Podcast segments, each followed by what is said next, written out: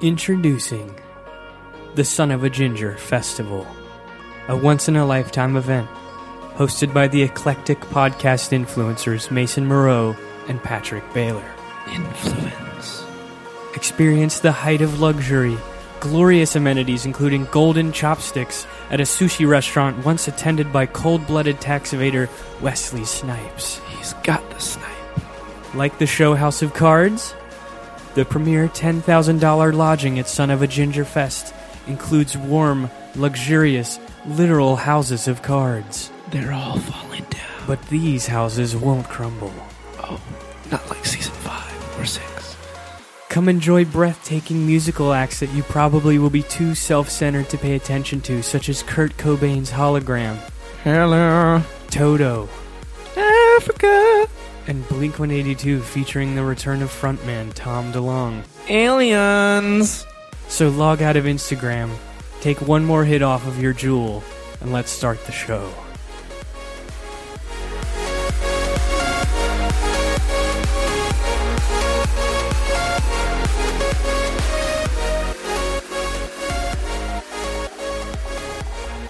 And welcome to the Son of a Ginger Festival, I guess. Mason, we have money for that, right? Uh, don't worry about it. Don't worry about it. I'm, you know, I got my buddy Ja, and we're, you know, we're figuring it out. We got credit cards, and it's made of metal. My good pal Ja. Well, My good buddy Ja, well, hey, I'm your favorite influencer, Patrick Baylor. and I'm your second favorite influencer, Mason Moreau. but that's just based off Instagram likes, so it doesn't matter. And we're talking a little bit of two documentaries at the same time. They both came out in the same week. We're talking Fyre Fraud, produced or at least released and distributed by Hulu, and Fire, the Untold something or other subtitle I forget, uh, made by Netflix and released on January 18th of 2019. Made by Netflix and Jerry Media. Jerry Media, also known as F Jerry. Yeah, F. they they wear d- d- European clothes, probably from H and M, and uh, and and make movies. And they have a cuss word in their name. How edgy! Uh, don't upset my mother. This day day and age in social media, you gotta you gotta upset some parents if you want to get anywhere. Yeah, honestly. Some parents were upset, some fans were upset with how this actual festival was unleashed and how it all happened. Do you even want to call it a Fyre festival, Patrick? Where were you when the Fyre festival happened?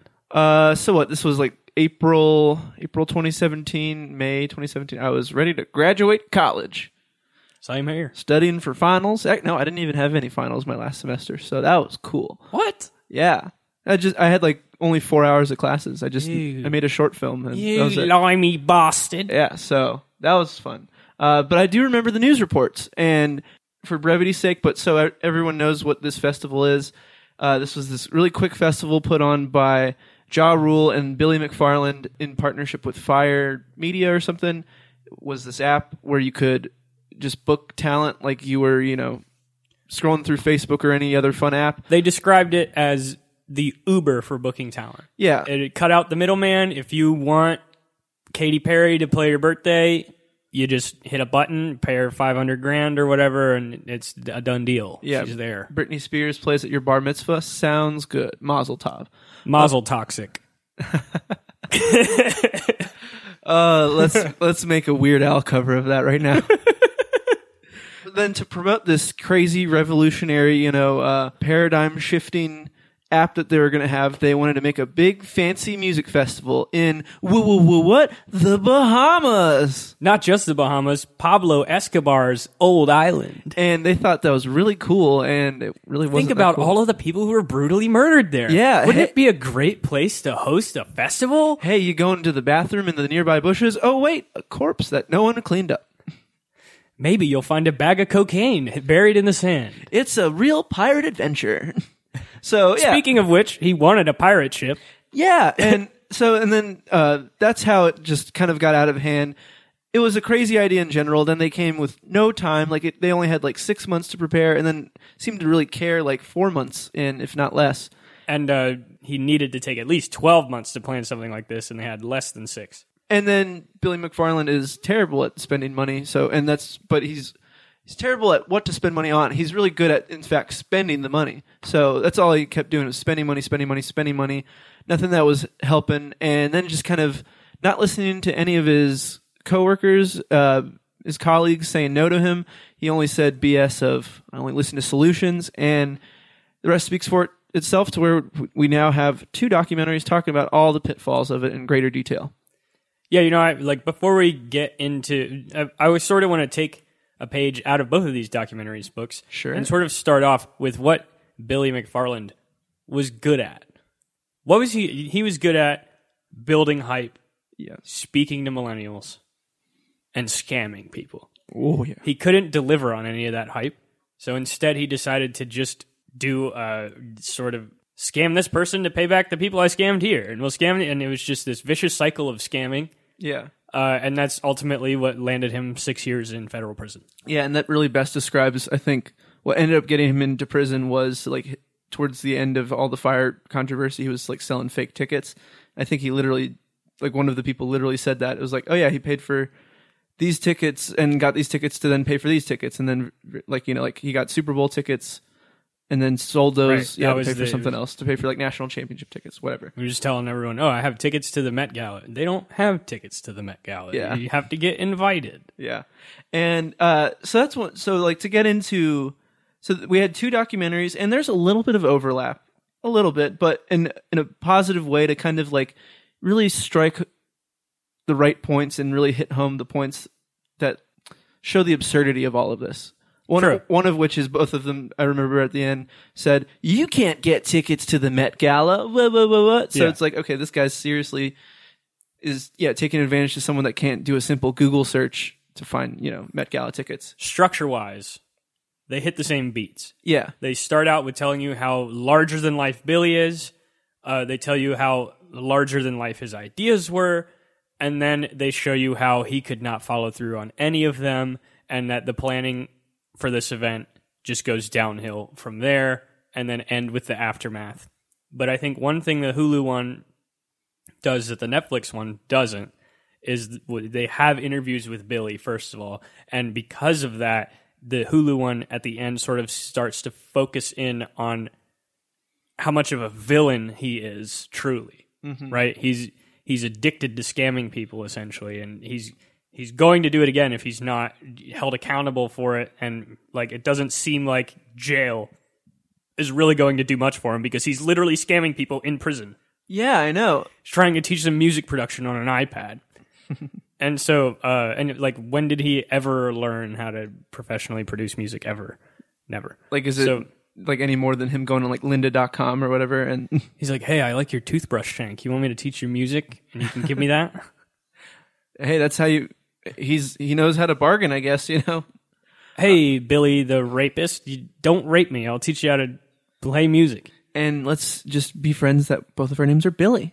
Oh, yeah, I didn't- I didn't think about that, but anyway, maybe Billy did turn into a prison rapist. I don't know. Let let's Uh, let's not speculate. Yeah, let's not let's not sully his name, shall we? Yes, Um, he's a. No, so the Hulu one really, really did uh, focus more on Billy towards the end, and I think the Netflix one sort of focused more on the event and the effects of the event and how many people it really whose whose lives it really affected. Yeah, Uh, and both of them are sort of are, are worth watching to me because they they have different lenses towards the end. They view the event in different lenses. The one, the Hulu one is more of a call to action at the end, and the Netflix one is more of a cautionary tale. A hundred Right. percent. Yeah. Uh, yeah. So, like, as we keep talking about the Hulu one, so uh, you watched the Hulu one first. You you watched them, I guess, both of these in order they were released. You watched the Hulu one first, the Monday it came out, or the Tuesday, whatever, and then uh, we watched the Netflix one together on its premiere day. I watched Netflix first, and then Hulu later in the weekend. I would say the Hulu one was good supplementary information to where like you know i think if i watched it before like you had it would feel like a prequel if anything to me. While you know i really do think the netflix one you know it was better produced it looked better. Yeah, so one thing aside. But i think with the talking heads that they had in uh, the hulu one i got the periphery of it. I got kind of how it affected the the festival goer or you know we saw his girlfriend for a little bit. But uh, it was cool to know kind of who was in the weeds of it with the Netflix one. That's pretty much all the Hulu one was. Really, it was it was a lot of Ken Burns images zoomed in as B roll footage, and then talking heads, talking heads, talking heads. It really wasn't much actual footage from the event because all of that footage was being used by the Netflix one. You know, like Yeah. they they had all the rights to that footage. So yeah, I I liked it. in the Hulu one. I would right. I watched the Hulu one first, and having watched the fir- the Hulu one first, I watched the Netflix one, and I felt like all of the the main beats that were very fascinating, save for a couple, were covered in the Hulu one. To where I felt like the Netflix one was a retread for a lot of it. In the Hulu one, you learn a little bit more about Magnises. Yes. Uh, in the Netflix one, you learn all about Billy's mentor and the shit that he had to go through. For lack of a better term, he was a good character witness, right? He was, uh, he, you sort of really, really felt bad for him, and then you start to feel bad for a lot of these people that were surrounded. Yeah, I agree. That was the only kind of exclusive thing that we got from Hulu that we didn't get from Netflix. Because what I loved about Netflix is the Netflix one is that I was able to root for those characters as well. And there's just so many, even with like the little amount of screen time they had. And then that's the thing with the Hulu documentary though, is like that was the only like exclusive character that we got, but you know, he had passed, so he wasn't really able to speak for himself. What I loved way more about the Netflix documentary is that it was the dudes that were in the weeds that had to go through all of Billy's BS every damn day, and you can really see how loyal they were to him, really till the very end. Like you know, uh, my favorite guys, uh, my favorite people on there, Andy King, like the the main consultant and like kind of like his godfather a little bit, at least been ushering Billy.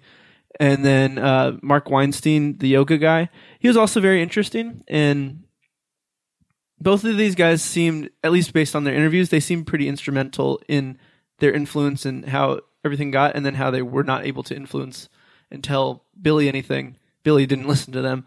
But could you say that these fellows were uh, complicit in things? I don't know. I don't think Weinstein was complicit because he tried his hardest to to tell them, "Hey, this is not going to work." And then they were like, "Okay, we're we're going to fire you. We paid you thirty percent, and we're still holding out the seventy percent." They probably didn't even have his seventy percent, to be No honest. But like, how is he going to know that? You know what I mean? Like, he's he wants to get paid for this, Yeah. right? And it like if you're if like you said, it was being dangled like a carrot. You know, if, when money comes into the equation, and when you know that there is that that there are tens of millions of dollars going into this thing, and a chunk of it is probably yours if you get your job done correctly, then it's it, it, it muddies the water a little bit. You mm-hmm. know what I mean? The, the it's it's not black and white anymore. You start hitting a gray area, a moral gray area, where you're like, should I should I sacrifice the amount I'm getting paid and and sacrifice all of this work I've done to to just release that this festival is not pro- possibly not going to happen when maybe there's the possibility that they'll be able to throw it together Yeah.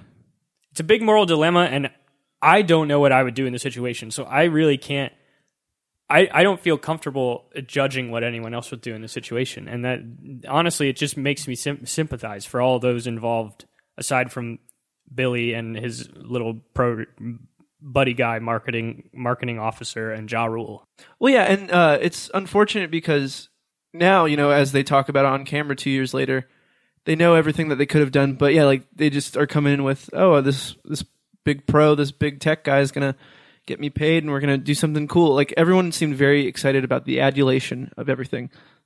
In both documentaries, they mention this is gonna be the next Woodstock, and even Woodstock was crazy and had terrible riots and weather things and everything. But Right, and when we were watching about that, yeah. when we were watching the Netflix documentary, when Andy King said, "No one talks about uh, all of the the cars that were lined up at Woodstock and the lack of water and food and all of that. Everyone talks about the memor- memorable events, memorable performances that happened."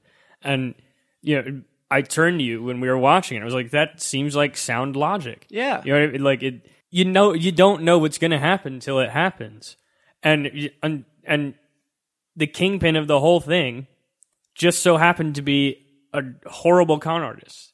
It's so easy to love a good talker. You're so right. Hitler was an amazing at giving speeches. On the adverse side of things, so is Obama, and everyone loves Obama.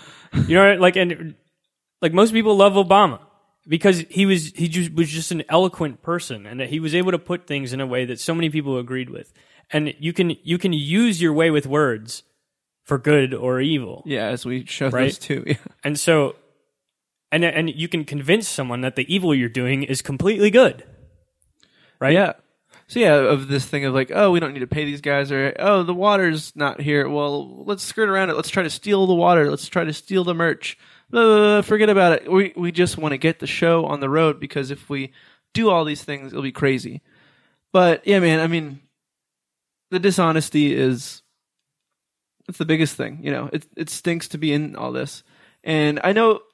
Yeah, I guess I know what all these guys are going through because at the end they are doing this because they think they're getting paid as well and Right. getting paid paid a pretty penny. so speaking of dishonesty uh how liable would you really consider jerry media to be in this whole thing because so, from the ground up we- you know we they talk about in the netflix documentary and a little bit in the hulu one about that orange picture tweeted out by 20 or so of the, the america's or not the world's premier supermodels orange picture tweeted out by all of them that started this whole ball rolling yeah, right Uh, all Jerry Media's idea. They ran social media for this festival.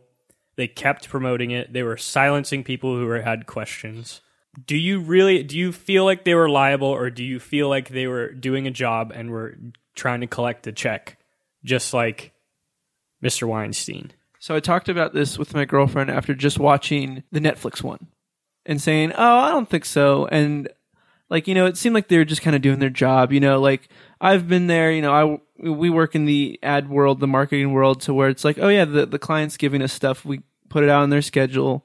You know, that's it. And you know, I kind of talked to her about that with that that same exact thinking, and then she just was like. Mm, eh.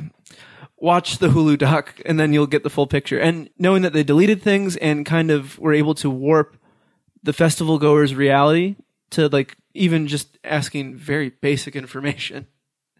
To Yeah. the- and then and then Like, that I don't outrage, have my flight info. and then that outrage that they that those festival goers aren't getting it, that information. Yeah, then deleting it. Yeah, they are very much liable. I think early on, no. As it got there, and they did learn about things. I mean, hell, they were on the plane and they got there, and and they were at the festival, and they were still posting stuff. They were still posting stuff while they were there.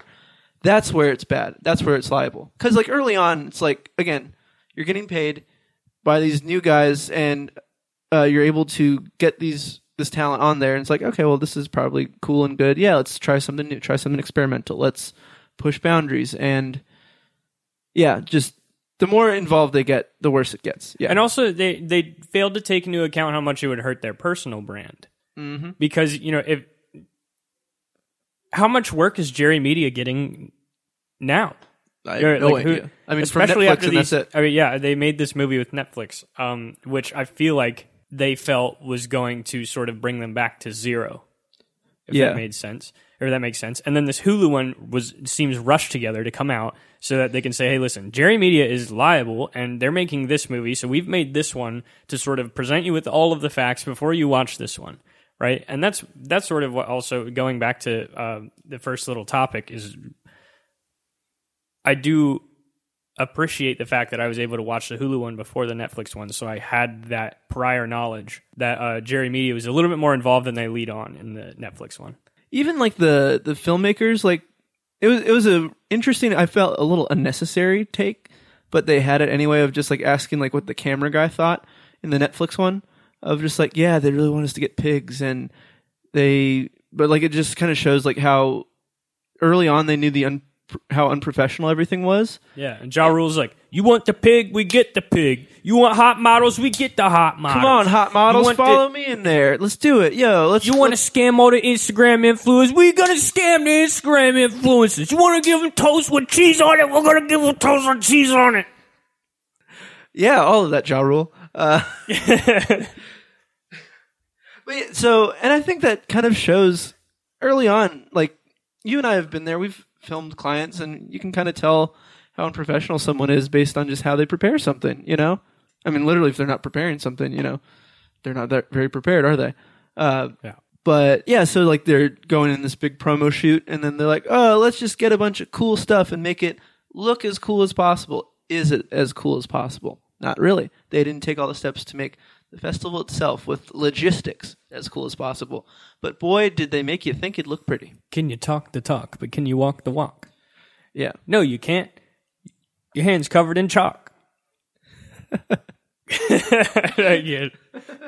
And so we talk about that, and we talk about how you know Jerry Media does all these things to grab your attention. And I also really love what the Hulu documentary kind of showed in explaining the science a little bit more of how they decided on like this orange tile and everything. I thought that was cool. But all of this is to get the attention of millennials. Millennials are now old now. You know, most like not most millennials, but like millennials are like 35 now. There's 35 year old millennials. Yeah.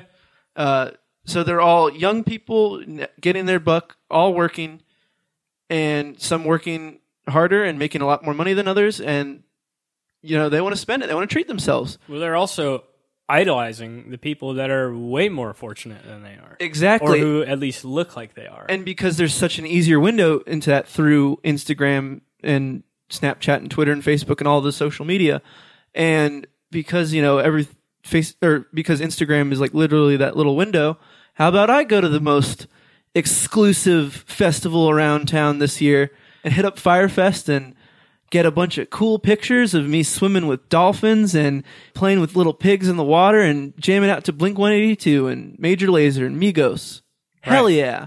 Yeah, there, there's a reason Dan Bilzerian, a piece of shit, Ugh, has that guy. 30 million followers on Instagram. Yeah, because he's Because- just some buff dude with just chicks around him all the time. You know, He's living a fantasy. It's, who are these women? yeah, I, don't- I don't. He's, they probably pays him. Yeah, But- right. So you know, we can take this.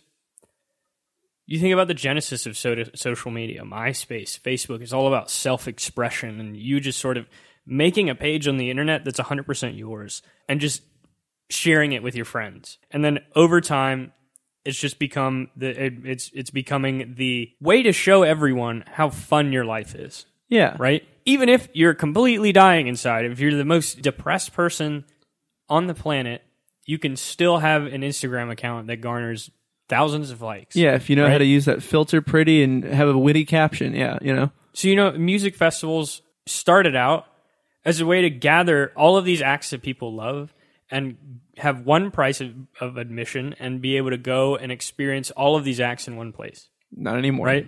And so the Fyre Festival sort of represents this trajectory of social media as well because it's it's throwing a music festival that's now only worried about outward appearance, Yeah. right? It's only worried about how everyone who's not going is going to perceive it, mm-hmm. right? And then it's just so satisfying when you find out that they didn't deliver on a single promise Not right. one. because it, it just goes to show you how fake everything is that you're seeing online. And if you had any semblance of a belief that what you're seeing on Instagram is truly how these people are living their lives, then it gets squashed, right? Dan Bilzerian's had three heart attacks because he's done too much cocaine and he's in his 30s. Like, it, it's not all sunshine and bitches. the best way to describe Right? Instagram these days, anyway, right? the Fyre Fraud, the Hulu one, it made a good point of, I guess, showing the genesis. Journal charge. It's like how Sean Connery Sean- would say Genesis. Your Fyre festival. showing the genesis of what music festivals have kind of turned into just in the last decade because th- the best way to describe it you know uh, our local festival music midtown it came back it was a fun you know short like two day thing uh, it had like mostly i'd say alternative acts i don't think there was even vip experiences if there were there wasn't that big of a difference but it was all kind of the same music. And now it's it's much bigger. There's a way bigger range of acts way wider range of acts.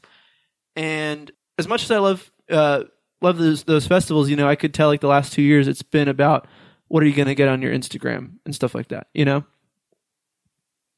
Exactly. Yeah, I mean, and- it's and they showed Coachella yeah they showed it with coachella as yeah, well. Coachella is the Fyre festival that works. Essentially, you know, like you've got people dropping hundreds of dollars on what they're going to wear to it, and you know, making sure that they're. you should go to a festival. I mean, this is a hot take. I'm interrupting my point just to say this. You should go to a festival not caring whether or not your phone's going to die. Totally. Like I like to get maybe a video or two of the bands just for my safekeeping, so I can remember that later. If you want pictures, bring a camera. Yeah. Bring a disposable camera and have them developed later. That's more fun than just taking a whole bunch of disposable pictures on on your s- cell phone. A hundred percent. You know, uh, but yeah, like, yeah, worrying your phone's gonna die for the sake of you're gonna get that picture, that right picture to share, and that right, you know, video to send to someone. Like, You're taking yourself out of the experience. yeah, Sometimes you just got to look up and enjoy Young the Giant. yeah, and boy, did I enjoy them a few months ago. Everyone loves to make fun of millennials, and for a good reason. In that we are self-absorbed and Well, also, we're just the, that at that point in the generational spectrum that you know our elders hate us and we're not elders yet. Yeah, and that's been the same thing no matter if you're a baby boomer, a greatest generation, or a Gen Zer, you know. The, the older people are going to make fun of you because, oh, it was tougher in my day, rah, rah," you know. But so with that, you know, I, would a baby boomer have paid for an all expenses paid trip to the Bahamas in, you know, for a festival in the 60s or 70s? Um, Maybe not. You know, Possibly, you never know. I mean, there like there's all people, all kinds of people out there. That, everything was cheaper back then. But they had the difference of not sharing it to Instagram or Facebook. It'd yeah, be they just didn't have social media. It was a contained experience. it'd just be to tell Susie down at the when you come back from school, hey Susie, guess what I did over the summer? Did something real cool, real keen. Want to go to the want to go to the sock hop with me? You'd have these cool, vivid stories that you could bring back from these festivals instead of just being, you know, having this Instagram story that you save to your highlights or whatever. And just like people would be like, "How was it?" And it's like, "Oh, watch my story." Tell them the story. Yeah, watch my story or like what I've uh, come across a lot of just like, oh yeah, I saw on Instagram you did this. Cool, cool. It's like, yeah, I did that. Yeah, well, let's talk about it. It's like, oh, that's kind of it. Yeah, well, great, thanks. did you learn everything? You know, I honestly, so in closing thoughts, I think what I've learned from this documentary is that living in the moment is what's important, especially when it comes to these types of experiences. And worrying about outward appearance, can be so empty. Uh, it's it's such an empty cause worrying so much about what other other people think of you and what other people are going to think of this and how you're here. You know, you should be focusing more on what you're doing. you want to future proof your experiences because you can make it look great in that 24 hour or 48 hour period, however relevant your post is going to be. You can worry about that. And you can worry about, oh, great, everyone liked my photo of me seeing Blink 182 at Fyrefest. I had such a great time. I sang all the small things, and Matt Skiba did an okay job. And I Great. paid ten thousand dollars for forty eight hours where I get to forget about my problems. Yeah, and hey, there's nothing wrong with it's nothing, nothing wrong with if you pay like the big old VIP experience either. That can be fun. But are you gonna just yeah stare at your damn phone the whole time? I feel like an old man. Uh, stare at your damn phone the whole time and really care about only that social engagement that you get, or are you gonna hold on to those photos that you maybe keep and just keep for yourself, or you know just put your phone away entirely and think about the memories, and then you can think in two, five, ten, thirty years. Oh yeah, I remember when I went to the Fyre Fest. Oh, and boy, was it fire! Sure, the I slept in some geodesic domes, but that Major Lazer, oh, he can really jam. Those Migos, they kept saying "Mama," and that's where I met your mama. We shared the same dome as we were fighting for a mattress, and we locked eyes, and that's that was history, kids. And that's how uh, that's how we met. Now, Johnny, hand me my afternoon Molly.